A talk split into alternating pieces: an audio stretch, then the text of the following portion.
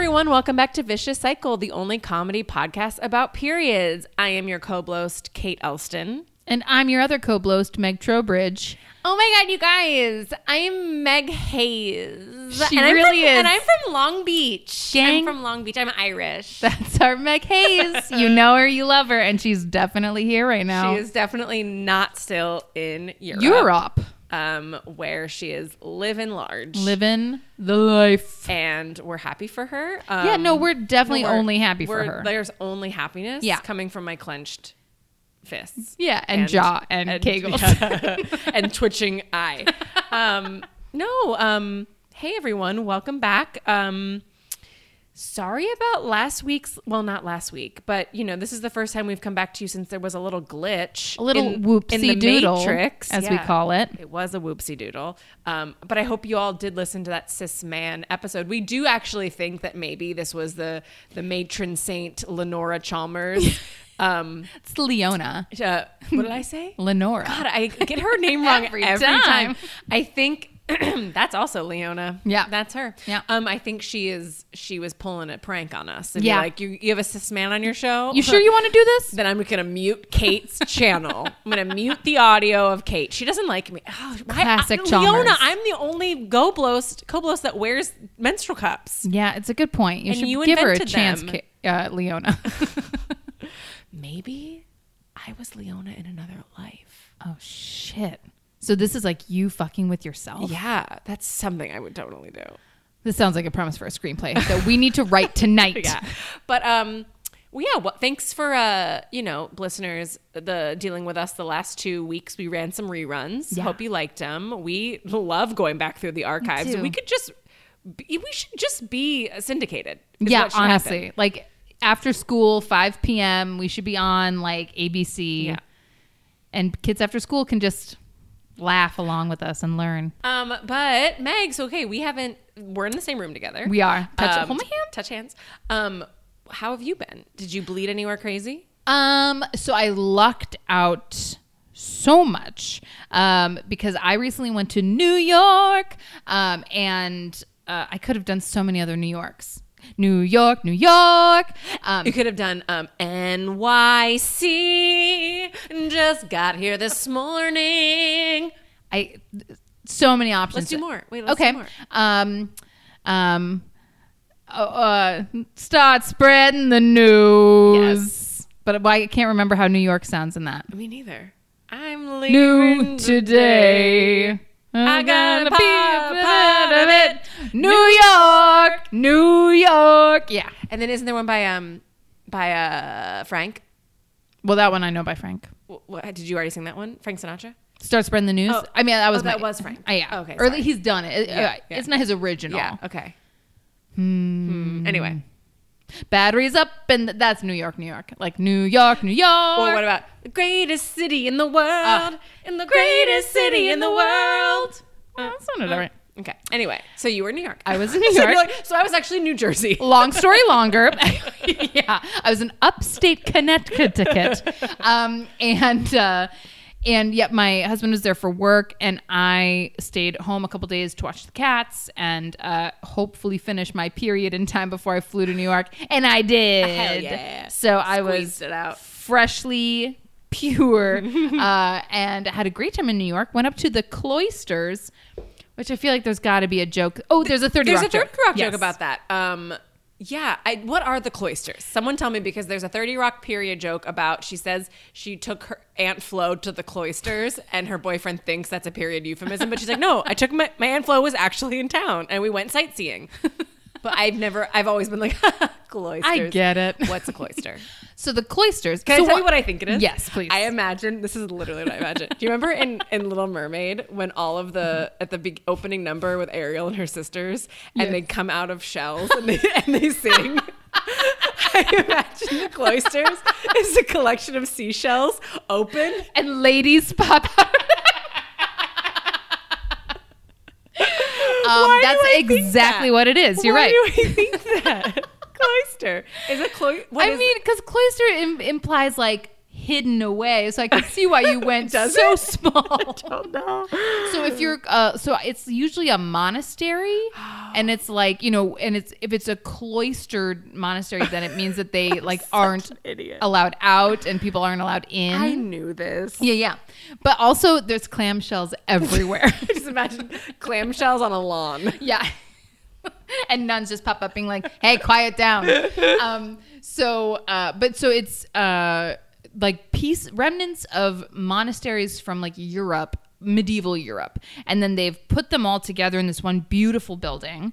And so as you walk around, they're like, "Oh, this archway is from uh, medieval France," you know, and this one is from España, and then it's also got like medieval artwork and statues and stuff. And then it's built like a classic monastery, so it has all these gardens, and there's like a medieval garden with like ah the herbs that they used of the time.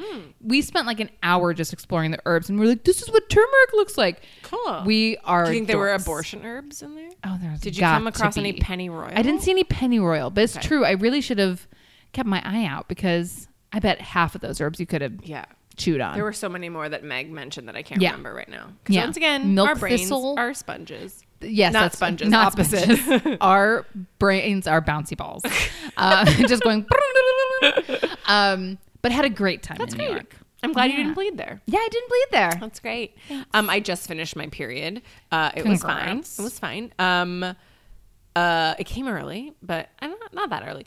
But my news, and I haven't seen you since I went to Oregon to visit my fam. Yeah. Um, including my sister who just had dermoid surgery on her ovaries. so shout out to other Meg, my Oh my sister. God, she had a Um, Gerhardt. She had a Gerhardt. Um, I, she seems to have recovered fine. I actually haven't checked in with her since the surgery. Nice. Um, You're a good sister. I'm a great sister. um, I wrote like, "How you feeling?" She wrote, "All good," and that's all. oh, but I do have news. Um, actually, because remember, I think it was like episode one. Meg Hayes was talking about uh, kidney stone pain, Oh yeah. and she was saying that. You know, some men in her life have said that kidney stone pain is worse. it- it- It's like so bad. Yeah. And Meg was like, "There's no way it can be worse than than some people's cramps." Well, I asked my sister, My sister has had both. Oh. She had a kidney stone when she was like 22 or something. Yeah. Um, and she said it was horrible. It was the worst pain ever. It was absolutely terrible. But she admits that she doesn't get cramps at all. She's never had really bad cramps. Oh. But she was like, no, no, no, no, no, no. Yeah, no. She was kidney like, stones, kidney stones definitely. are awful. And she's never given birth either, so I, I don't know that. But Yeah. uh, from the the mouth of a uterus haver, Right. Kidney stones were horrible. I mean, here's what I said horrible. That's and how you she know. stands by it. um, I here's what I imagine is that despite the fact that our bodies are insane and a large eight pound give or take body comes out of a small canal it is designed Right, to right. like our body does like the cervix opens and our hips move and stuff where a kidney stone it's just not supposed to No, do it's that not supposed to happen. yeah and it comes out of a, a tiny tube that's just not supposed to have anything in it Yeah. so I can imagine it's got to be a different pain altogether. Yeah. And, and there's nothing be- at the end of it. Yeah, right. like you get a child. unless you're Joey and then you take home your cute little kidney stones. right. Friends, Um, ref. But anyway, so yeah, thanks to my sister for for being the boots on the ground for that. Should we get into this episode? Yeah, let's do it. This is gang. Gang. This is gang. folks.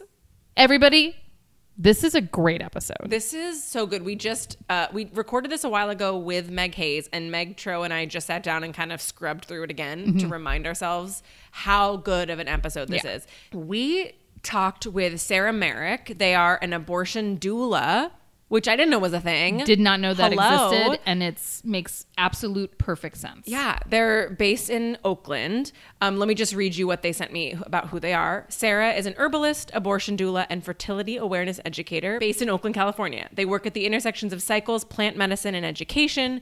They provide group classes and individual consultations for folks who are interested in connecting more with their body, their cycles, and the earth. You can find them at Cera Merrick, that's C E R A. M E R R I C K dot com, or the IG handle is at Cera Merrick, C E R A for Cera. Um, this this episode's great. Yeah.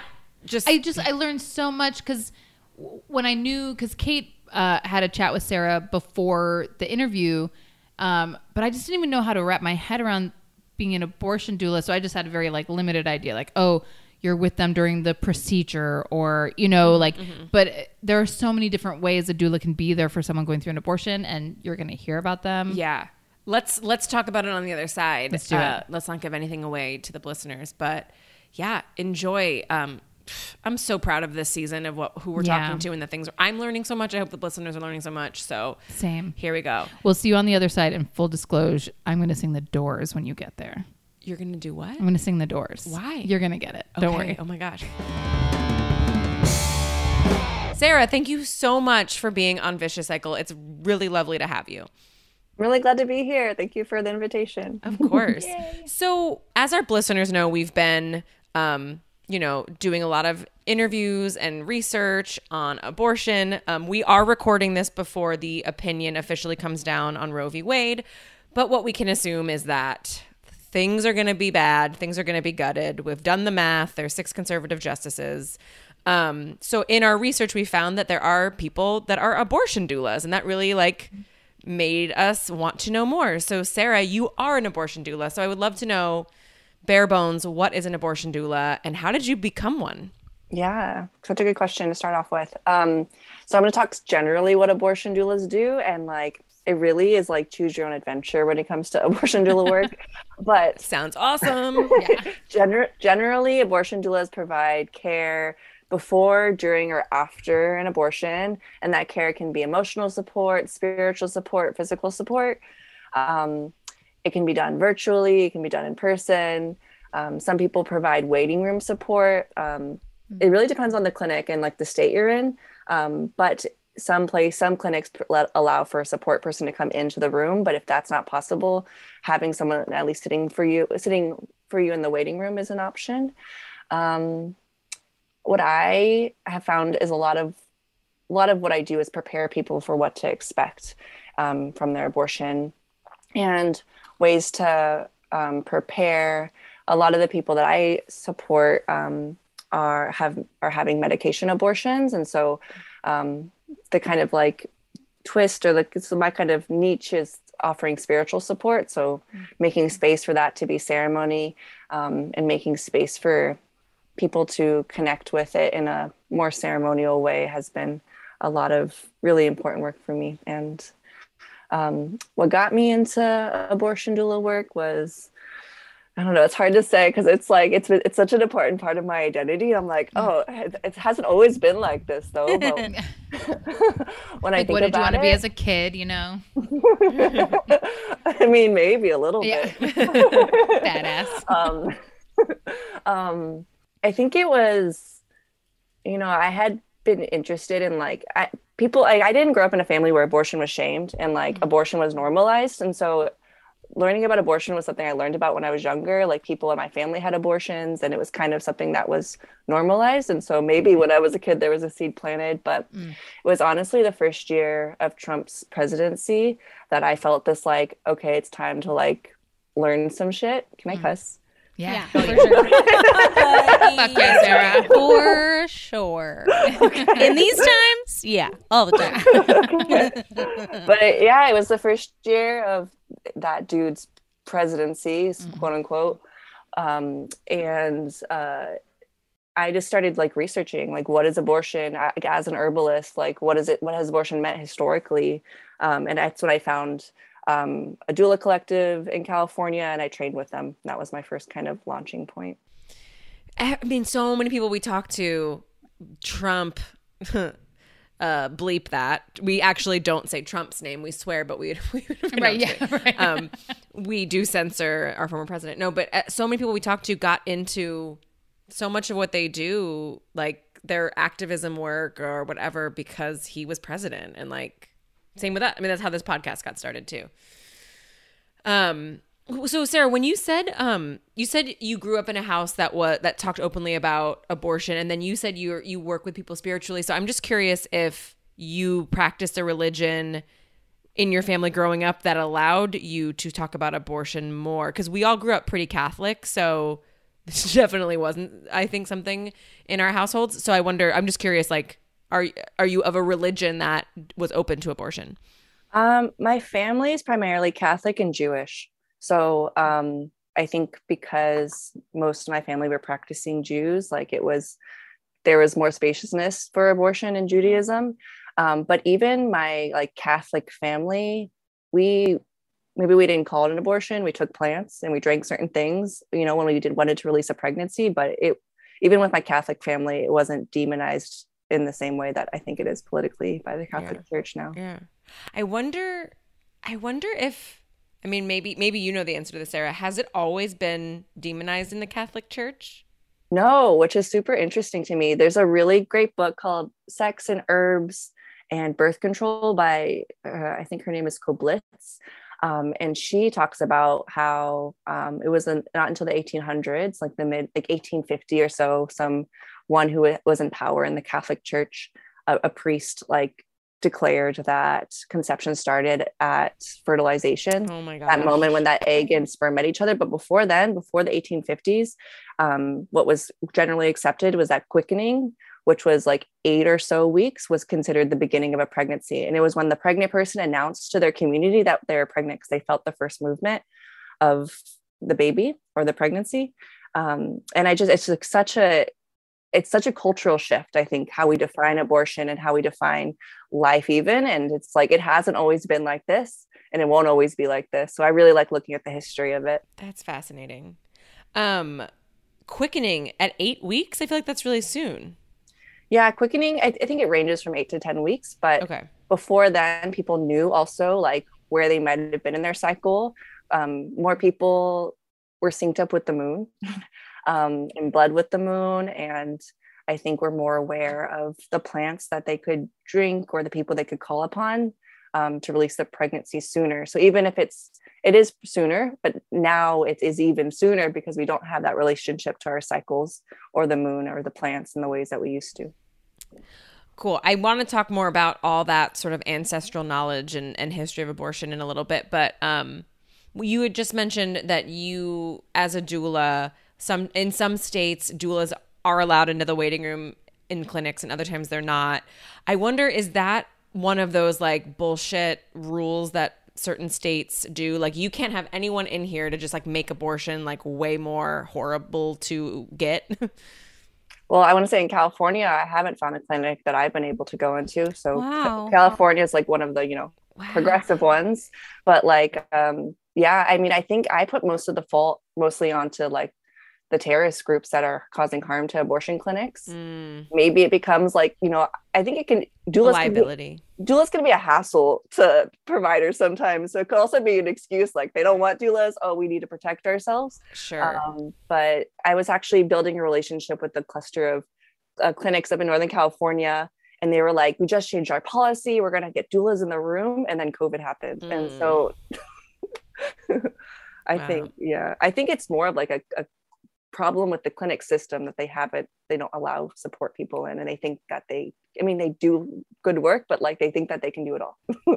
Yeah. when the ne- we've been able to push the needle a little bit more in birth because um, you're allowed to have a supporter in there and it's really sad because you know i think it's sad because people deserve to have a support person in the room regardless of the outcome of the birth and um, i really hope that that changes So does Meg that T. mean does that mean even a partner isn't allowed in the room? Correct it depends on the clinic's Wow. policy yeah I mean, Meg T, would you have so so Meg Trowbridge? Um, she had an ectopic pregnancy, um, and had to have methotrexate. And I wonder, Meg, if you would have wanted a doula. Oh, I mean, yeah, it would have been a game changer then because the medical professionals I talked to, I mean, they they all seemed so like looking up things as it was going along and and then, you know, they said, "Okay, you can expect uh bleeding and they sent me home with pads." And so I was like, oh, I guess I'm going to bleed immediately. Like I slept on a towel like the night I got the medication cuz no one like really walked me through timing and like what's the range and for how long to expect it. They were just like here's pads, let us know if you fill one in less than 2 hours and that's all. That's all I got. And so just having someone be like here's what a miscarriage can look like to, for a bunch of different people. Um and yeah, that would have been. And then on top of that, I mean, the, it was just in the middle of the night at an emergency room, so like, you know, no one's really got the time to sit down and be like, like at one point, one person was like, "Oh, I'm I'm so sorry." like, Oh my gosh. okay, all right, see ya. Cera, is that like is that typical for what you hear of people that go through?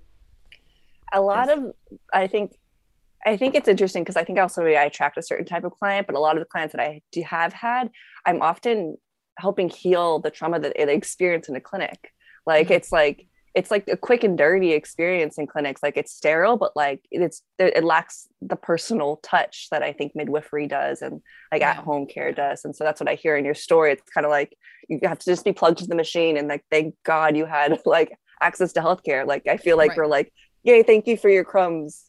Yeah, yeah, right. yeah it is interesting to hear that they used methotrexate. It is surprising to hear. I don't know if you've reflected on that but it's some- a medication they don't use in the us as much anymore. Really? they use it to induce abortions in canada but they don't really use it in the us anymore because of it has lower effectiveness than other um, medications. Ah, well, so uh, in my case, because we knew, like, because we talked to someone about abortion pills, and I was like, why wasn't I given those? But she made the point, like, those specifically cause uterine contraction, and like, if that's this is like first uh, embryo outside of the uterus. So then I talked about methotrexate. Um, but in my case, they said, uh, we'll give you a shot, but also they said, let's do a D&C and so it's supposed to be like a double and uh, they brought in the D&C tools uh, which was just a bucket and like the the vacuum scrapey thing that i got to see. And they just left that there for about an hour and a half while i waited. And i just the panic just kept getting worse and worse. And i, I was like I, they told me they were to give me fentanyl for the pain. And i was just like everything about this is terrifying. And so, and I think the doctor could tell when they came in that she was like, you know, uh, you don't have to do the D&C. We can give you the shot. And then if somehow like your HCG is still too high, then we'll give you a second shot. And I did end up needing the second shot. But I was like so close to actually being fine. But yeah, it was, ugh. I hate that story so much. i'm really glad that nurse was able to like see your response and like slow down and give you options i'm really Yeah. glad to hear you got that care Uh, I mean, yeah, because I don't think I don't think I specifically told anyone, but yeah, she just said, "Oh, by the way, if that's not something you want to do," and I'm like, "Thank you, I don't. Thanks. Okay, bye." yeah. So Cera, you said um you like you attract a certain kind of people to like that to as your clients. Like who who are those people and how would you how do they find you? Yeah. So they find me, a lot of my clients find me via word of mouth, or they listen to a podcast that I'm in and they come find me. Works like a charm. I yeah. And I do have a website um, that people can navigate to. I'm on Instagram too, but often it's text messages. Um, a lot of like I, something I didn't highlight when I was describing abortion, what an abortion doula is or an abortion supporter is like a story keeper. And so often I get text messages from people who are like friends of friends, like I have no one to share. Like, let me tell you, tell you my story. Um, um, and then I guess the flavor, the type of client that I often attract, even though I do support people who um, may not identify as, as spiritual or religious, um, but I do attract folks who are wanting to find meaning in their abortion, um, wanting to treat it more like a, a more of a bigger event in their life, like a like a a point at which like I don't know, like an in- initiation is a good way to describe it. Um, I think that there are space for there to be multiple realities. If someone gets pregnant and they want to refer to that pregnancy as a clump of cells, it's totally valid. And I also make space for people who want to um, have a relationship with their pregnancy even after it's released and acknowledge, believe that there's a there is a spirit associated with the with the pregnancy. Um, and I, yeah, just mostly give people permission to do that because the religious forced birth side has really co-opted any amount of like spirituality when it Ugh, comes to that pregnancy. They like make it seem that either it's like there's a spirit and you're a murderer and it's like no there's actually a possibility for people to continue their relationship with that pregnancy and with that spirit if they choose to um, if that's something they believe in I remember hearing I think this took place in Japan that um people had like Buddha statues that they could go to after an abortion as almost like a place to memorialize that like you said like that spirit. And they would bring like trinkets and I always thought that was really beautiful um because not like you said not every abortion is the same it there's a lot of emotions that are behind it and I always thought that was such a beautiful and like healthy option to have. Yeah. Yeah, I don't re- recall the name of the of the um, ceremony or of the practice, but they do. Ha- there is a gathering in Northern California of people who are Japanese, and they have a space to memorialize abortions, miscarriages, stillbirths, because it actually acknowledges this part of birth and like um, that is often moved to the shadows, and it is so healthy to, for us to acknowledge that all these birth outcomes are valid and important part of this common story. Yeah, I think that's so fascinating too because you, the the narrative you hear from like you said the forced birth religious right is like you are a terrible person for ending this pregnancy. You, you kill babies. So it's it's I would love for you to just kind of like what's your counterpoint to that I mean obviously there's a hundred things you could say but like in your work like I imagine that's just like absolutely not what's going through your clients' minds. Is like there's so much more. Yeah, I think if my like my first initial counterpoint and sassiness is like, call me a murderer, fuck you. Like, I, like I'm like, I'm like, whatever. Like, I just really think it's so. I don't know. I just kind of have a dark humor about it when people are so vicious and they're the one murdering people, and they're like, Yeah. you're the murderers. Um, and from like an empathetic point of view, I think that um, people deserve to have a have a relationship with with their pregnancies regardless of the outcome and like people need to they need to get out of people's way and they're really cutting that off for too many people people who want that and um, i really think that like you can be religious you can be spiritual and have an abortion and you don't have to split yourself. You don't have to you know go to the go get an abortion one day and then to think that you know internalize that as a, a uh, like a, an issue or a problem or something you shame yourself about. So i'm just really into like releasing the shame um, and finding the gray area because as humans there's a lot more complexity than there's being this like you know this black and white kind of political landscape on the media but Mhm. there's actually like the humans are much more like grayer and in, in between. So i think that's the role of the midwife and doula is finding people in that in between. Um, and i just think it's do, being a disservice to everyone for people for the religious right to like the forced birthers to um, not allow allow that expression of people. Um, when does your work end with someone who's gone through an abortion? Yeah, it depends on the client. Um, sometimes I work with someone. So, like, unlike birth work, like abortion work comes, I mean, abortion work comes like more in like a immediate need. I guess if someone's meeting with a birth client, that's like later, their later term, then it's more of like a react a reactive thing. But um, I often meet with someone like soon after they contact me, depending on what kind of care they're needing. Um, and then their abortion's usually not scheduled too far out. So then we connect again at least a couple times before their procedure. Um, and then afterwards, maybe in the two weeks afterwards, um, no later than when the next time they bleed. I think like cycles are a great way to mark time. And so at least by their next menses, we connect again. Um, but I have some clients who we connect annually on like the anniversary of their release or of their abortion. And so sometimes it spans years depending on the client. I don't know if these are actually interesting questions. It's just, I guess I'm curious. Like, so one, um, is this uh, your uh, abortion? abortion? Ay, ay, ay. Sunday babies. Um, It's like an abortion Porsche. um, being an abortion doula and an herbalist is that kind of your your full time or is this something that like you still need to supplement? Is it like i i because i don't know it's interesting because knowing other doulas um you know i wonder if it's as busy as being you know uh maybe more traditional doula or maybe all doulas have this kind of similar training. I guess i'm i'm just uninformed Yeah. So I guess one of the, I mean, I think that mm, there are many birth doulas who are also abortion doulas, but I like distinctly call my myself an abortion doula or abortion supporter because I don't live within the realm of birth. Um, mm. And I think like I get more sleep than birth doulas.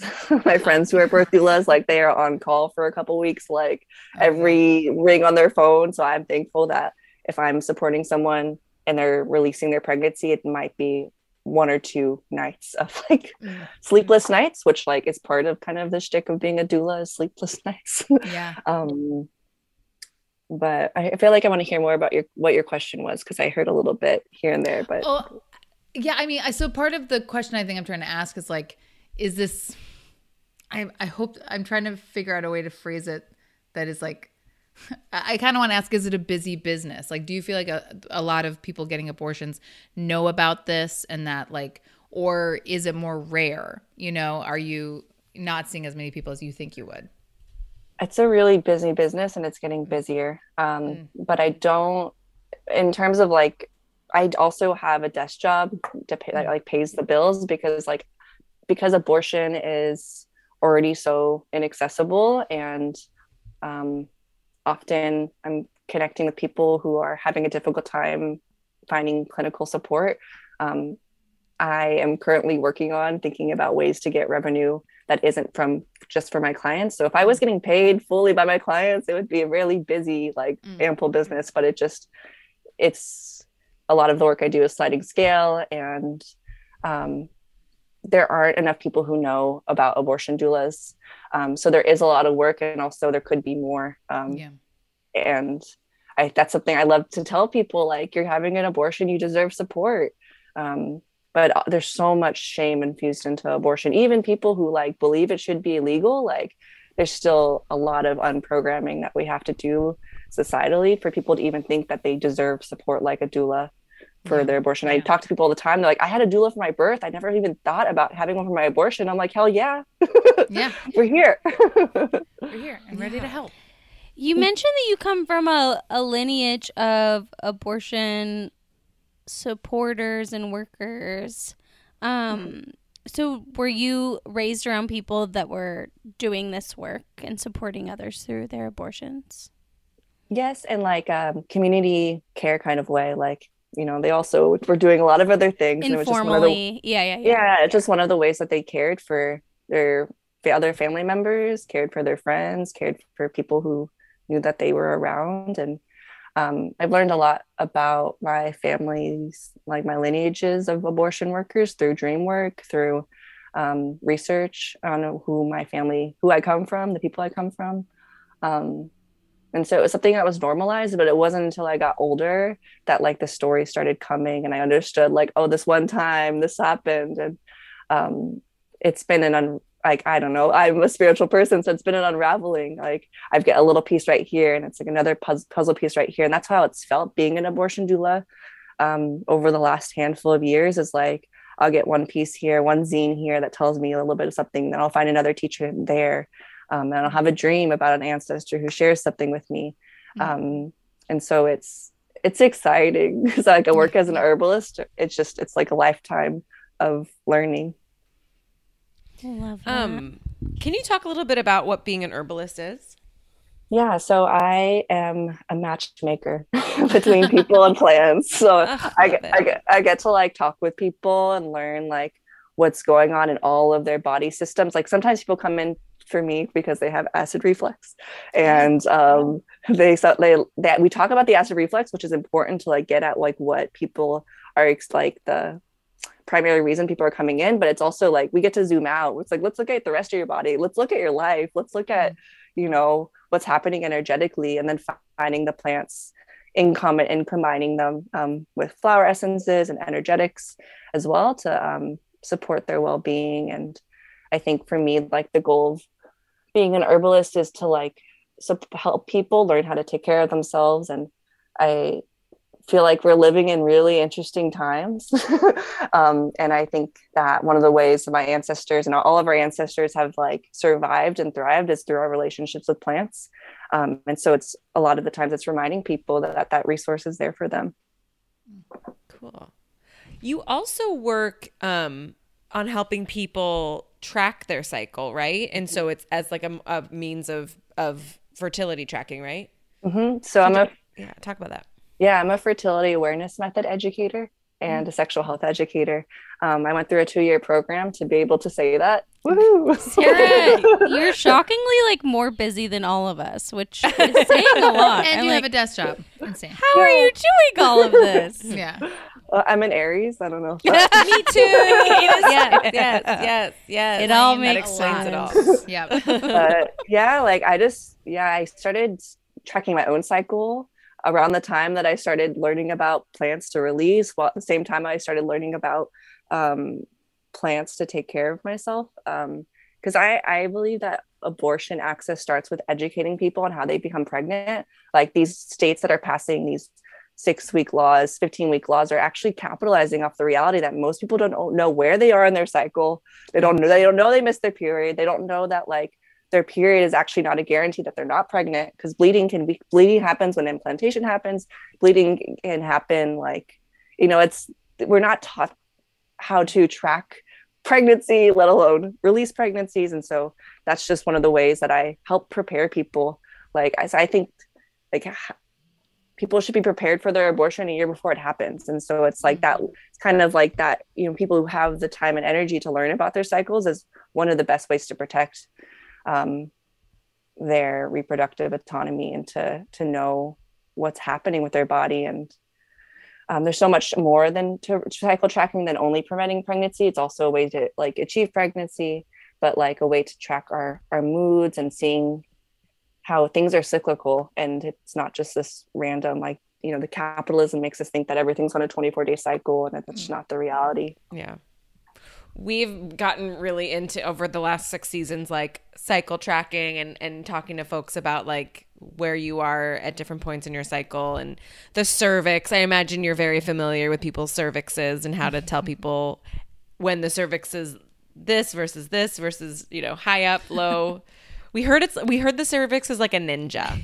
ninja i love that Yeah. I, I don't know many ninjas but i know many uh, cervixes and uteruses but the, i mean the, the the uterus is very bendy so it's like kind of moving where it needs to go and um, Oh my god, I would love for Cera to get to know my cervix because i mean we're she has a mind of her own. Like every gynecologist I've met has a hard time finding it.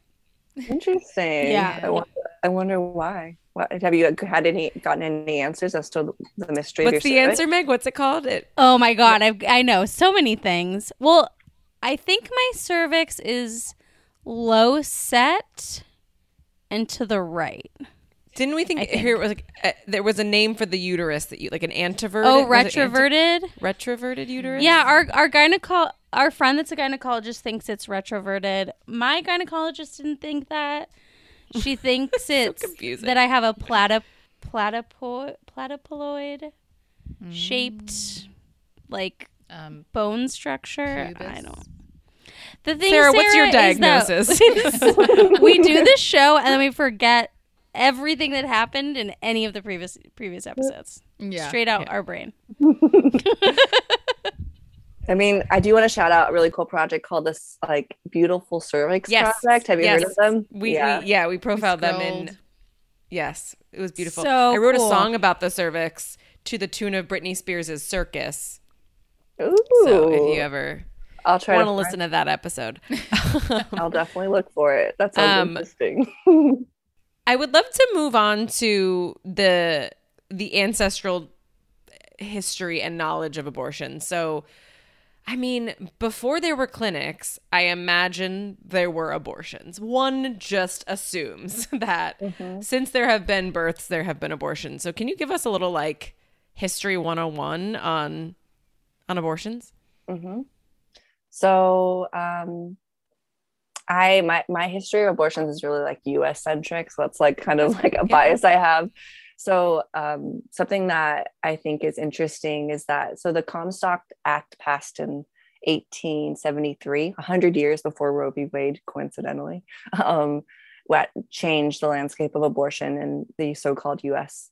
Um, it made abortion and contraceptives illegal illicit. Before then, abortifacients were being sold in catalogs that people could like send for. Um, before then, um, that thing I mentioned about quickening, the um, you know the Catholic Church changing their stance, that was like a big thing that happened in many different cultures. Like bef- before then, before this law passed, before the Catholic Church changed their stance, um, people knew who to go in their community. People would go to the midwives, people would go to the healers and the herbalists and the um, the people who knew life and death and birth and all of that um, to to drink certain plants, to, to have certain types of baths, to do steams with certain things, um, because they knew how to release abortions. And um, I think that historically people had relationships with their cycles, with the moon, and with the plants that helped with pregnancy release and abortions. And I believe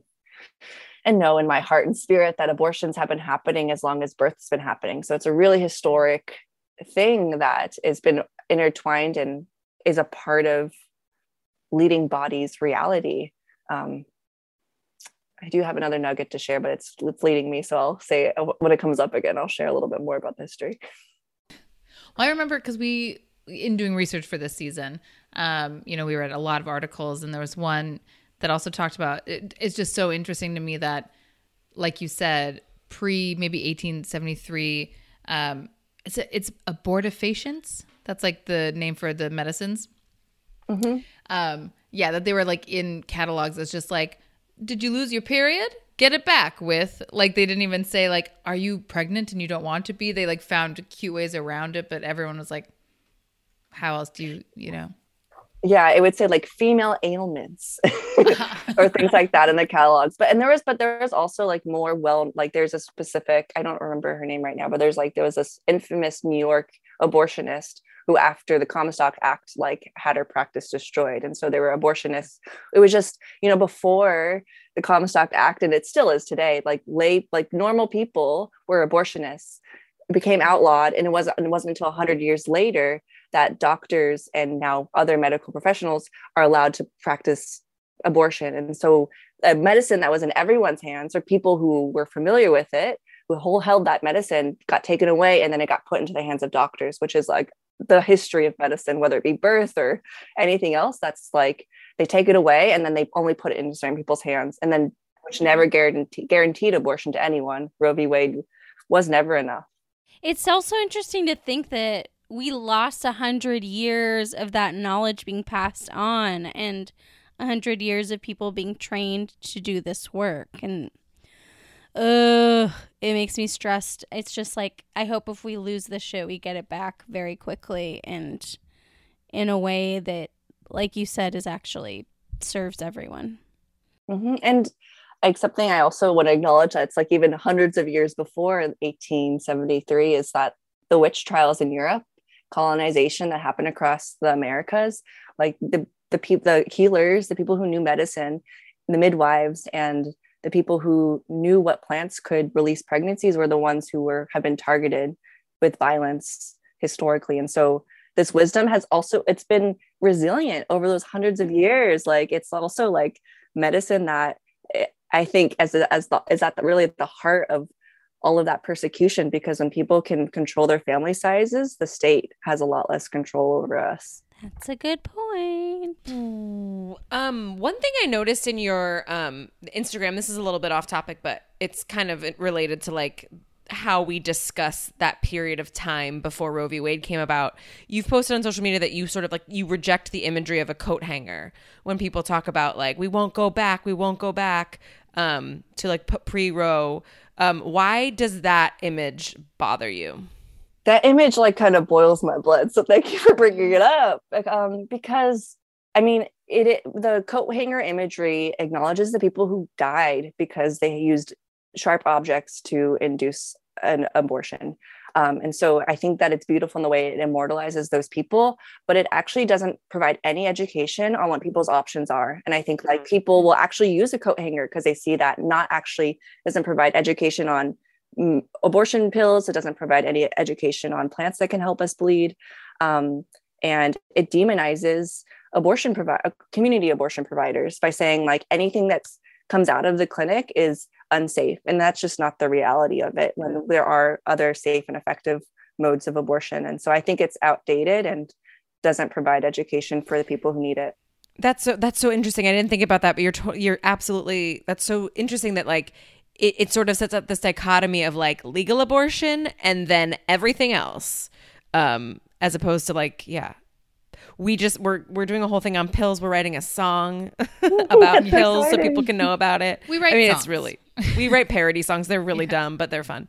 Um, one thing I want to add too is like around like the messaging that's coming up right now because more people are being involved in the uh, abort pro-abortion movement is the Handmaid's Tale is also pretty tone deaf. Like it's mm, it's just not there. It's just not you know that that story was pretty much the reality of black and brown women stolen with put put it on put it onto actresses with white faces and it's Hmm. just like we can't have we can't really um, like the reality is that these laws are going to impact black and brown women the most and they need to be centered in the narrative like it's not it's not a it's going to impact everyone with the uterus and also we can't get lost in um, our own victim narratives And that do, you think that also kind of sets up this like similar dichotomy of like we live in a world where abortion is like quote unquote federally legal or we're we we're hopeless like is is it a similar coat hanger situation where it's like no there's there's actually other options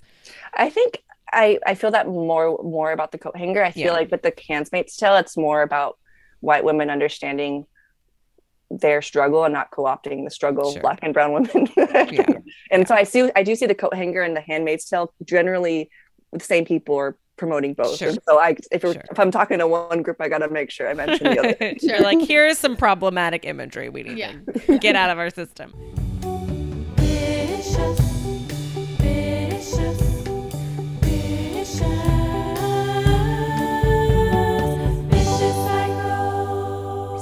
could you kind of like walk us through like a typical cycle of working with a client? Like what is the the like pre preparation look like? What does it actually look like when you're with them? I guess I'm thinking more in terms of a clinical ab- abortion or a, an abortion that takes place in a clinic. Like what it yeah, walk us through what kind of what that journey looks like. Yeah. Um, I don't support that many people who have clinical abortions, or at least are going into a clinic, Okay. but I could say hypothetically and kind of bridge it with what I know. Um, so it starts with that initial they they text me, they find me on my website, they book some time, they call me frantic, you know, whatever comes through, we have that initial contact. Um, and then soon after that, um, we have like an hour phone call um, before their abortion um, and it depends on where they are in their process. If they're still deciding about whether or not they want to have an abortion i make space for like resources on either side. Um, and if they haven't chosen um, what kind of abortion they want to have i talk to them about what um, their options are out there whether it be herbal or with medications or in a clinic. Um, and um, within that first call when i'm like laying out some of their options um, that's often the time where they can share with me and i'm there to hold space while they um, share with me how um, how whatever they want to share with me around their abortion. Oftentimes i'm the only person that people are telling about their abortion and so sometimes it's just the release of the opening of relieving of the valve of just like finally i get to tell someone.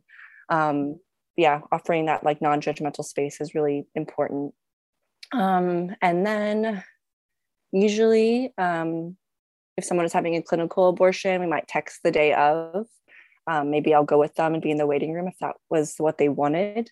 Um, and i think it's really important in the planning as well is to like you know whether it be medication or a clinic clinical abortion that they also have we're, we're figuring out what their support network is going to look like who can make a meal for them who can drive them um, a lot of or not a lot of some uh, uh, abortion funds also provide practical support like rides childcare and so making sure those logistical things are figured out and with an emphasis on like they deserve to be cared for. Um, and so that often means food comforts and like what do they want to eat what makes them feel good making sure that's arranged for the day of. Um, and after their abortion usually within a couple days, but at least within a couple weeks, we check in again and have like a closing call where they can have space to reflect um, and um, just decompress from the abortion itself. So it's a few weeks span usually.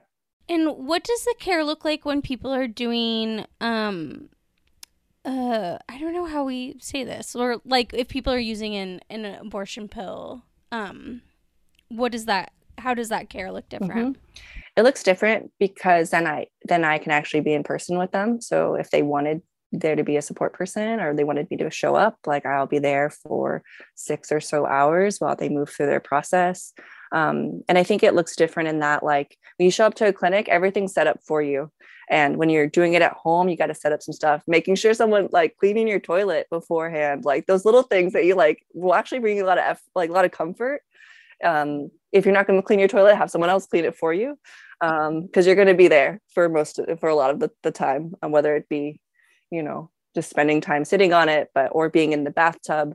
Um, people spend a lot more time in their bathroom than they may expect making sure they have like uh, any comfort measures like food i'm such a foodie so i'm like making sure you have soup on the stove some tea um, having heating pads having actual menstrual pads um, and just thinking about like what do you want to do to pass the time? Because often the misoprostol can take a little bit of time to like actually kick in. So it's like do you want to be playing video games? Do you want to color? Do you want to write? Do you want to pray? Um, and sometimes you know talking about like what the actual release will look like is helpful but also reminding them like it's not going to take the you're not going to take the pill. You sometimes people just take the pill and they just start bleeding but often it's like that waiting period and unknown. It's like what are we going to do with ourselves then? That is important It sounds Wow. so useful. It's so it's, it's so useful, and it, it reminds me a lot of I I didn't have a doula when I gave birth, but it reminds me of what I've heard from people that are doulas of like we just take care of the things that you wouldn't think about. Yeah, like you said, like clean the bathroom. Like, oh yeah, I wouldn't even think about that. Make sure you have Um, your comfort food. That's Yeah, The way cute. you describe it is the exact opposite of the way it was described to me in a Catholic high school. like the way you describe it sounds like so peaceful. And like yeah, like you said it's there's space to actually process the decision you're making, what your body's going through. Um just all of the emotions. Yeah, it's I don't know if you went to Catholic school, Cera, but um I, I didn't go to catholic school but I, I don't know if there's another part of the question but, but i didn't go to catholic school Mm. but i have a lot of catholic friends spared. yeah, and it sounds like family. Although your Catholic family sounds freaking cool. my catholic family Um, cool. yeah. So, um, unless any of either of the Megs have any more questions about that, I would love to move on to abortion access in California. Yeah, Yeah, let's sounds do it. Great. So, listeners, um, Cera is based in California, and I think, and so are the three of us. So, I, I think that the assumption is that, oh, okay, no matter what happens, we're a blue state, things are going to be okay. Um, we like, I think even maybe California is one of those states that set that has like at the state level set up like will be a like a sanctuary state for maybe I'm getting this wrong, but basically, I, I think while other states are going super uh, doom and gloom and to the right, um, a lot of states are making seem to be making abortion access more readily available. But I would love to hear from Cera what what's the reality on the ground. How has abortion access been over the last couple decades in California? Yeah, um, abortion is definitely more widely accessible in California and will continue to be than other states. But that is like in less rural areas. In rural areas, people are still having to travel hours to get abortion care. Um, and even if abortion is legal um, in California, it doesn't mean clinics perform abortions up until the, what is it? I'm forgetting, my, my math is six times uh, uh, until the end of the second trimester. I'm like forgetting of the week count, but um, 24 weeks, I think. Um, even up until viability, all clinics aren't Mhm. practicing that. And so people are having to travel to LA or San Francisco or Sacramento to get later term abortions. Um, and so I saw some numbers um, um, on one call I was on saying that like we are the expected call volume of like access the our abortion um, fund in California is going to increase is, is projected to increase by 600 percent. And, oh, Holy, from uh, from out from outside states needing Yep, to come in. and- People from oh. and California has an abortion provider shortage. Those are the big Wow. things that I have to drop oh and share with you guys because it's like we're not prepared to be honest. Like it's there's some really cool legislation coming through and like I don't I don't know if I think maybe Gavin Newsom might have used the word sanctuary at, at one point, but I it's I think It's- yeah. I think it's you're right. become like a constitutional right in California, also in Colorado and like a couple other states, which is cool. But I want to see that in practice. Like, what does that mean? you know, Mhm. like we can't just Yeah. have the clinics open hours away and say you can go if you want. um, but Yeah. the state of California should be start starting to like pay for a lot more of abortions and providing funding to the abortion um, fund in California, which is all really great. Um, there's an effort to train more um, Black and Brown abortion providers because there's definitely a gap, but like a racial gap of who is actually trained as abortion providers as well. And so there's some things happening, and also like I'm like we need to do more. Not we need to enough. we need Yeah. to decriminalize abortion um, and Mhm. you know we can't just make it sure it's legal we can make sure it's decriminalized when we understand that people can manage their abortion safely with mife and miso and they can you know something Yeah. that's cool is i'm sure I mean perhaps y'all have mentioned this on a previous podcast but aid access and plan c um, they're both resources to get medication and abortions and in california you can order those medications even before you're pregnant and they have a yeah they have a two year shelf life so um that's Oh, wow, that's a that's cool awesome. california thing Hell yeah. That's Yeah. really cool. Yeah, I know it's it's different for every state. And just in case the listeners missed that, Mife and Miso are the names of the abortion pills that you take in conjunction to induce a miscarriage. Um, other than that, like what else can California do? You said like decriminalize abortions. Like how so? Like how in what ways right now in California are they is it decriminalized? um decriminalizing abortion would mean um, people being able to practice and manage their own abortions without the threat of being criminalized um, but like that's happening now? Like if someone is to in California? there's people there's someone in, there's people in california who their their charges have since been dropped but there's people who've been um, incarcerated for miscarriages in california Oh my god. like that's the thing too like about all this like abortion restriction is it's going to also impact miscarriage care tremendously um, there are Right. Yeah. people across the us who are incarcerated for miscarriages but there was someone who was charged in california um, i'm not i'm not remembering her name right now i can maybe send it to y'all for the show notes but there's yeah there, it's still hap- like the the incarceration system in california is like it's all of these struggles are intertwined and as long as Mm. there's people who are um, there's like a huge system of incarceration in california then we're not going to see our freedom in abortion access either Wow. how else does abortion access like what what else does it have to look like in California to be even better? Like an abortion clinic in every single town. I think that there needs to be more abortion clinics that perform abortions later on. Um, and we also need to recognize there are like community abortion providers and they should be able to practice um, Mhm. without the risk of incarceration too. I think that like it is good for the medical model to continue to grow, but I also think we need to lean on traditional midwives and traditional um, abortion providers and recognize their skills as valuable um, so that they can practice more openly. I think it's this, there's the same thing happening, you know, in depending on the state you're in with midwifery. Some some some places traditional midwives. California is one of the places that traditional midwives are allowed to have licensures and practice birth. In other states, it's illegal to you know practice midwifery mm-hmm. entirely. Or some states you have you mm. have to be um, I forget what they're called, but midwives who work in hospitals, you have to have be under the supervision of a doctor. So it's like Okay. we need to get to a place where there should be options and not only just in birth Yeah. work but also in abortion work too. Man, it really is all connected because even the things you're discussing, it's just straight up misogyny. It's basically we're taking your skills, we're creating an institution around it, and we're making that the only possible way that you can use this wisdom to help other people. hmm exactly. And um, you know, some things people can do to like prepare, or something I want to mention is like, you know, as Californians, like, you know, what what what can we do is there. So Access has a volunteer program if people are wanting to offer practical support. Um, they so practice practical support includes like giving people rides, providing childcare, providing funding um, for people's procedures um, creating a safety plan for yourself, like, you know, wherever you are in California or in the United States, um, thinking like, what would I do if I did get pregnant? Um, do the pharmacies around me have uh, Plan B in stock?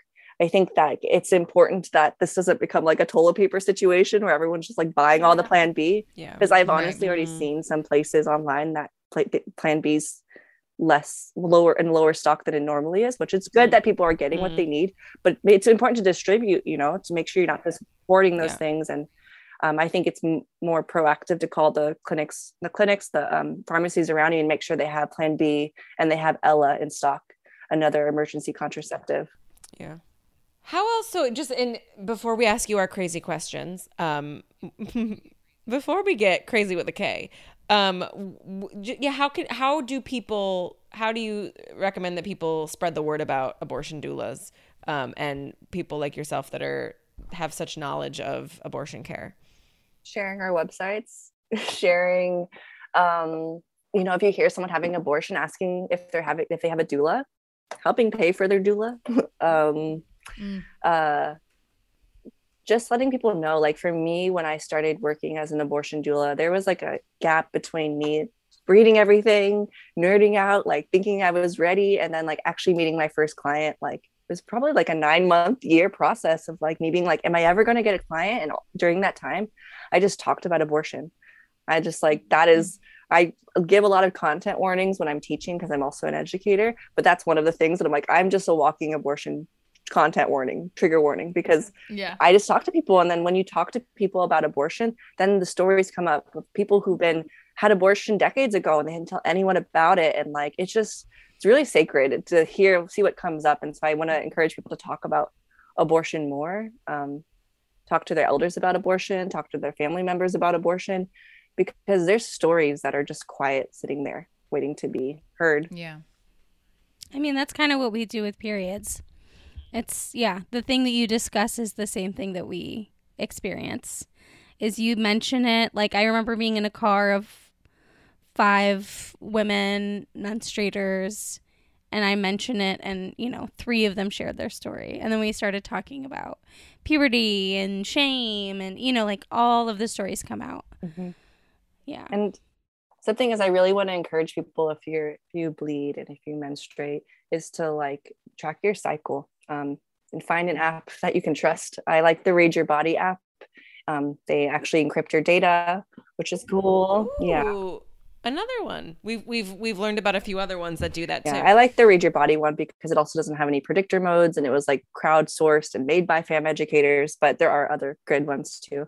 Um, but I think that like even if you're just starting to track your period, like start with that. Like I personally teach the symptothermal method, so I track cervical fluid and basal body temperature, waking temperature on a daily basis to know when and when I'm fertile and when I'm not. And I teach other people how to track that too. So just start with one thing and add another layer, and then in a you know in a year, you know, there's no pressure to learn it right away. Um, but I think that that's a really important tool um, for folks who bleed. Let's get to our crazy questions. Um, Oh yeah, wait, could we first ask Cera about her first or about their first period? Yeah. 'Cause Ooh, I- I feel like We gotta Cera, know. Knowing gotta your know. family, knowing these people that you are surrounded by. I'm assuming there's a story there. I mean, a story that probably is not as like fluffy or spiritual as I had wanted. But I remember I was in, I was in high school, so I was like one of the last people. Was I in high school? Maybe I was in middle school. I'm actually I was in middle school. Um, and I was one of the last people in my friend group to get their period, and like it was because I was really undernourished. I like wasn't drinking water.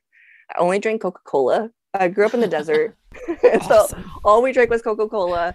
And I remember we had, the, I was in this like this class and we were learning about statistics and we were doing a survey of how many sodas do you drink in a week?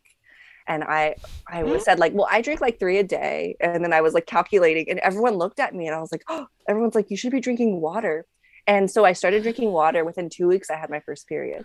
Wow. Wow. My body's like, thank you. and I remember like it was brown blood. I like thought that I was like leaking out my butt. I know because I had learned about periods, but I didn't know it was supposed to be brown. I was like, That's our whole thing, Cera. It's brown. No one tells you it's brown. we brown. have a song about it. I love that. Makes me so happy. And I told a couple of my friends, but I didn't tell my mom. And I like stole her pads, and I used pa- like I used pads that one time, and then the next day I got tampons and used tampons for like a decade mm. until I stopped using. Still, I stopped using tampons, um, and started using reusable pads and menstrual or menstrual cups, which I don't. Yes. I don't use menstrual cups as much anymore, but reusable pads were like my thing now. But We love those. them. yeah. there's just like a little bit of sprinkle of shame in my story, a little bit of secrecy Yeah. but mostly confusion. I was like, what is going on with my butt? Like, Yeah. It's, It's so Oh. cute. it's brown. It's What is going on with my, my butt, butt. is the na- title of app. Okay. oh my Um, god. Okay, so Also, knowing like Cera, like you started tampons day two. Day two. Jesus, I grew- Yeah. badass. yeah, I grew up That's in the baller. desert. I grew up in Vegas. So, like, I don't know. I was like wearing thongs, being like, I don't have time for pads. Yeah. and, and now I'm like, gosh, like, if I ever had to use a tampon again, that'll be a tough day. yeah. it's a real 180. Okay, so knowing that menstrual history, um, and then like, yeah, we would love to know about your period now, or you can also answer these questions about your cycle too. I know we've asked some people and they've more responded about their cycle, but if your period, I think I gave you the wrong. I think I asked you if your period in the email were a TV star, mm-hmm. but I forgot that the actual question is a little bit more specific. The ah. question is, Cera, if your period were a reality star, who would it be? Oh my goodness. Well, I wasn't prepared for that one. I know. I'm sorry. a reality star. I mean, I love Love Is Blind. I love all those Mm, ah. shows. And I'm like, oh, I, I don't can't think of a specific character. You can give us an archetype if that because all those shows I feel like just have archetypes too. I mean, the person who's like probably like over touchy and like the person who's like dating multiple people. Yeah. I don't know. Being secretive about it. Like I feel like that might be my menstrual cycle. But I wanna I wanna answer the TV character one because Okay, sure. Yeah, Cera. do Yeah, it. yeah, yeah, Answer do this. TV character. Kim Possible. The le- when I was thinking about it, like the whole theme song, like "Call me, beat me if you want to reach me." I'm just like, hell yeah! Like that's exactly what my period's like. It's like you need me, I'll be there. Aww. Wow. And and and you're someone who who does respond when people call you, beep you if they need to reach you. Exactly. great. Kim Possible. It's been a while Holy since I've heard that crap. name. Okay, so um, second question: What is your period wearing, Cera? If my period stepped out on the night uh, on, for a night on the town, my Mhm. period would be wearing. My period wouldn't be stepping a night out on, at, for a night out on the town. My period would be like, "We're doing what?" Yeah. I, once it got dressed, it was ready. It'd be like a short, cute black dress and some chunky black heels and like nice, nice little like. Um, I used to love to dress up as posh when I was younger, and I was like, oh, that's what my Oh. period would be. You're such a posh. Such a posh. yeah. That's brilliant. that. Love it. yeah, it'd be Simple. An LBD and some chunky. yeah. It would hard to be hard to get my period out the door, but once like they got out, it would be like Yeah. we'd be out all night. Oh, you can't stop that flow. no, oh my god. Okay. If your period were a work of art, what would be its title? So this was the most difficult one for me because I was like, and I like looked up art pieces, like what do what, what do they call art? yes. And What what is I art titled these days? Yeah. and what I what I came up with is bloody beginnings and endings. Oh, that's Yeah. beautiful. Yeah. Circle of life. Yeah, Yeah. because every period I'm like I'm releasing so much, but it's also the beginning of my next cycle, and it's just like this Mm. beautiful transition you know, period. Period, literally. Yeah. Yeah. I love that. Love it. Great answers. Cera, Where can people learn more about you and learn about your work? Yeah, so you can come over to my Instagram at um, Cera Merrick. I spell my name C E R A M E R R I C K. They did a cute little arm dance there too. Yes. This is an audio medium, but there was some cute armness. um, my website's also my name, ceramerrick.com. Um, so come over to my website, see what my offerings are. Um, my Instagram's usually more up to date with like the classes I'm teaching, but yeah, I offer herbal services, herbal consultations. I teach people how to track their cycle, and obviously, I also offer abortion support. So, Awesome. Any Thank you so final for thoughts? yeah, thank you. Any final thoughts for our listeners as we enter this horrible next chapter of our country's history? Take care of yourself. Um, drink some chamomile tea. Have some nervines. Nerve vines are plants that support our nervous system. Um, like really, like I don't know when y'all are going to publish this, but start drinking them every day because the ways that we can prepare our nervous system for what's to come, so that we can feel a little bit more grounded when it comes, the better um, we can be. And really look towards organizers who've been doing abortion work for a while. Look to SisterSong. Look to um, the Access of uh, Abortion um, Fund to um, follow their leadership um, because I think that the energy that will come out of it will, you know, organizing, you know, whatever happens will be like beautiful and whatever people want to offer. But I want to remind people that there's been folks who've been doing this work for decades, for centuries, and um, for for generations, um, and uh, they have a lot to teach and a lot to share around how to respond um, to these this moment. That's awesome. That's like the big thing I think I'm learning from all this is that like people have been in this fight and just like look to them. Mm-hmm. Mm-hmm. And take care of yourself take care of your people and mostly most importantly take care of your heart because it's it's going to be a violation when it comes down and it's, it's okay for you to you know protect yourself and however you need to do that by taking care of yourself Thank you so much, Cera. This has been such a really fascinating and illuminating interview, and we thank you so much for all you do. yeah thank you i really appreciate being here thanks for, thank you for the opportunity Break on through to the other side. Break on Oh, through gotcha. to the other side. God, people probably hopefully remember It's an that. hour long podcast. That's what we call a callback, but I did it just seconds later. in our brains, Yeah. it was back to back. Yeah. Listeners, what a great episode. Are we right? Come on. Uh, I mean, everyone, every single person who has an abortion should be so lucky to have a doula. yes. Yes. Like, just as the same with giving birth. I Yes. love that.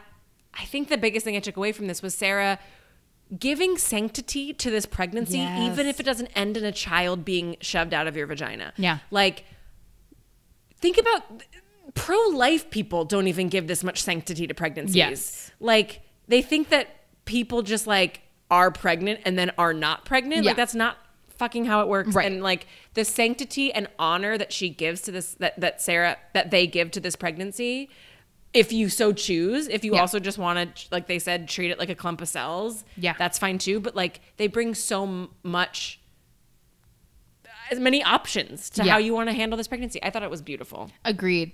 And like all the different, you know, because we learned with our shouting your abortions episode, like so many people find themselves in this position where they're like, I never thought I was going to be the person who needed an abortion. So like, there's all sorts of feelings that come with that, even if you've been pro-choice your whole life, Yes. and it just makes total logical sense. Um, you may still want someone to help you like process. process. Yeah. Yes. And like, yeah, Carla talked to us. Like, she was like, I just never thought, I, I think she kind of basically said this, like, I had shame because Mm. I, even though I was pro choice, I didn't expect myself to be in this position. Yeah, right. She's like, I'm married. I could, like, Yes. you know, feasibly have a third child, but No. I couldn't. No, yeah. she physically couldn't. Right. Um, also, what Cera said about the coat hangers, man, that Yes. like opened and turned around and flip flopped my brain. Yeah. I was like, sorry, that was my text message from my husband interrupting. Uh, acquaintance of the pod. Acquaintance. Um, yeah, what she said about coat hangers, just like, I'm done. I'm Yeah. done. Coat hangers, you're dead to me. You're dead. You're gone. Get out of here. um I've seen like on like you know Pantsuit Nation that Facebook group. Yep. So many like Gen X and Boomers are sharing. Yes. Obviously, a millennial would never. never. We Um, never do anything wrong. But it's just like oh, because like it does demonize that like what happens outside of a clinic, no matter what, is a coat hanger level of bad. Right. And it's like, no, No. there are people that do other things that are fine Yeah. outside of clinics. And it's such a good point. Like the more you share a coat hanger image, the more it reiterates to someone who is in a, a deep red state with absolutely no access now that maybe that's their only option. Yes. And that's not the case. like reverse abortion psycho- pills, abortion pills, abortion pills. Abortion pills. Um, ugh, thank you so much, Cera. Thank you, Cera. And Cera was at our live show. Yes. We interviewed them and then offered, like, would you come to our show? And they showed up. And they came. They were the only, I think, person in the audience that had been on the podcast. Aw. That's cool. Yeah, that's really cool. That's cool. That's really cool. Also, um, uh, Lane, who has called in a couple times. Yes. And yeah, several people in the audience were frequent callers. Blawlers. Yes. So thank you for Yeah. shout out to Lane. yeah, love you, Lane. Um, yeah, pretty cool. Pretty, Pretty cool. Um, I kind of want to do a read my labias. Let's do it. Let's do it. Read my labias. Read my labias. Read my labias. Read my labias. Labias. Um, you know, lots of things are getting me fired up in the news. Uh, but the thing that came to mind first when Kate said, "Read my labias," um, was both something that made me mad and then made me so fucking stoked. Uh, Matt Gaetz i- Ugh, fuck is a guy. living, walking um, diarrhea stain. Oh my God. And uh, and so he body shamed Olivia. No, he body shamed like any Everyone. any pro-choice person. Yeah. Fuck that Yeah, guy. he said some bullshit like the, the women fighting for abortion aren't gonna get pregnant anyways. Like Fuck you. he's such um, a tool. It's it's the same sort of like no one wants to rape you. It's Right. Like, fuck You're like, oh. you're fucking asshole. You can go fuck yourself.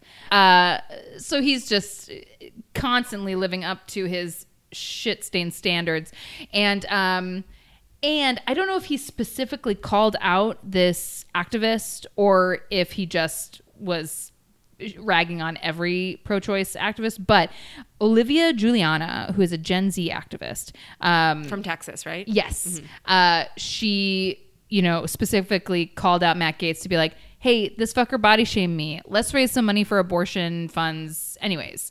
And in 72 hours, she raised a million. and then that very, like, within 12 hours after she hit this goal of a million, it got to 1.5, which, like, Shut the she's fuck like, Matt. Gaetz, who has 1.4 million followers, helped me raise 1.5 million dollars. And Yes. I was like, oh, that's so good. God, it feels good. Also, isn't he like a suspected pedophile? Yes. Okay. trafficking a 17 year old on his flights to have sex with. Disgusting. So he, um, I mean, I don't believe in hell, but he'll burn there.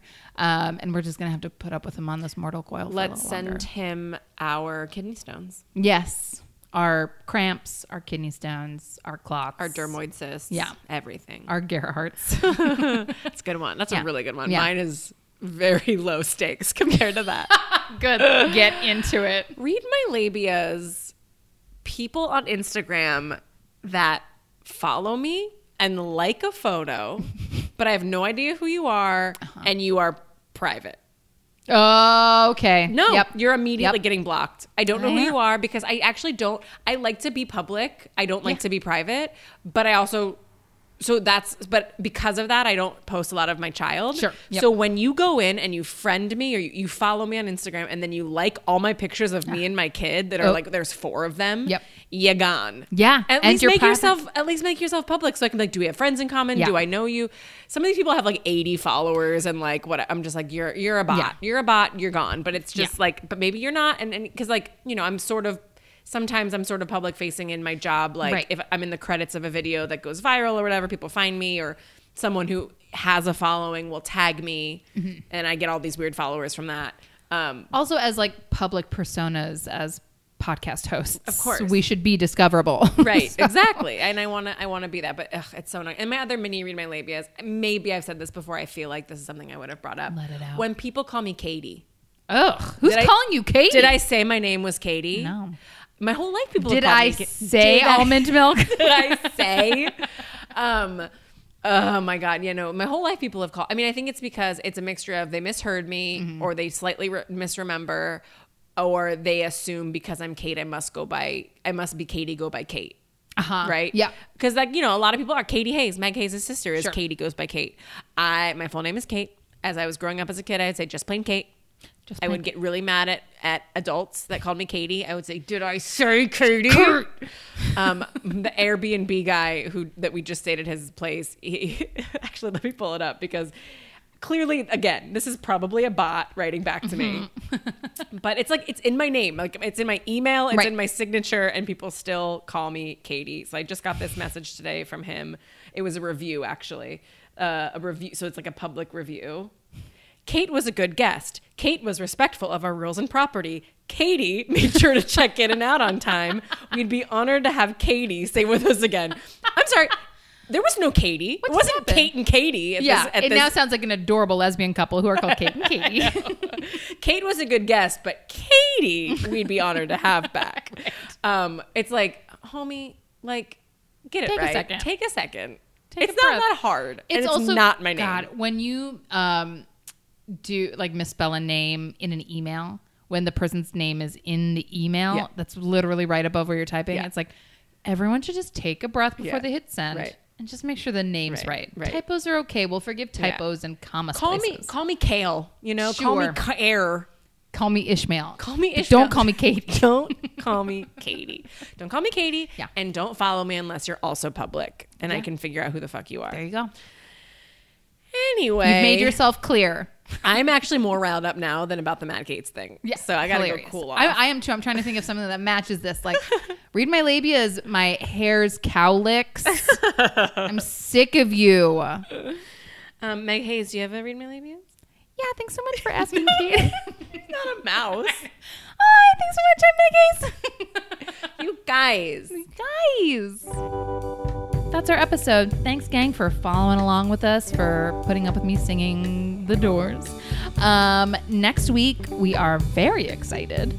Uh, Kate Elston, our very own, is bringing some bleed search about Surprise. tubal ligation. And I was Oh. this close to saying litigation again. Yep. Tubal litigation. Tubal litigation. there are some stories about litigate tubal ligation litigation. Oh, okay, great. Yep. I'm I'm even more excited. I didn't think I could get more excited about tubal ligation surprise bleed search.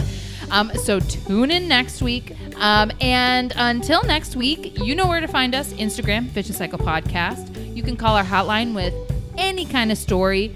Uh, our hotline is 9106 uterus.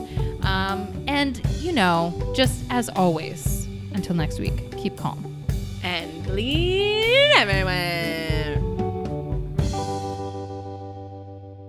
Our theme song was written by Meg Trowbridge and performed by The Go Ahead. Find them at thegoaheadmusic.com. And our Vicious Cycle logo was created by Katie Newman. Find her at katienewman.online.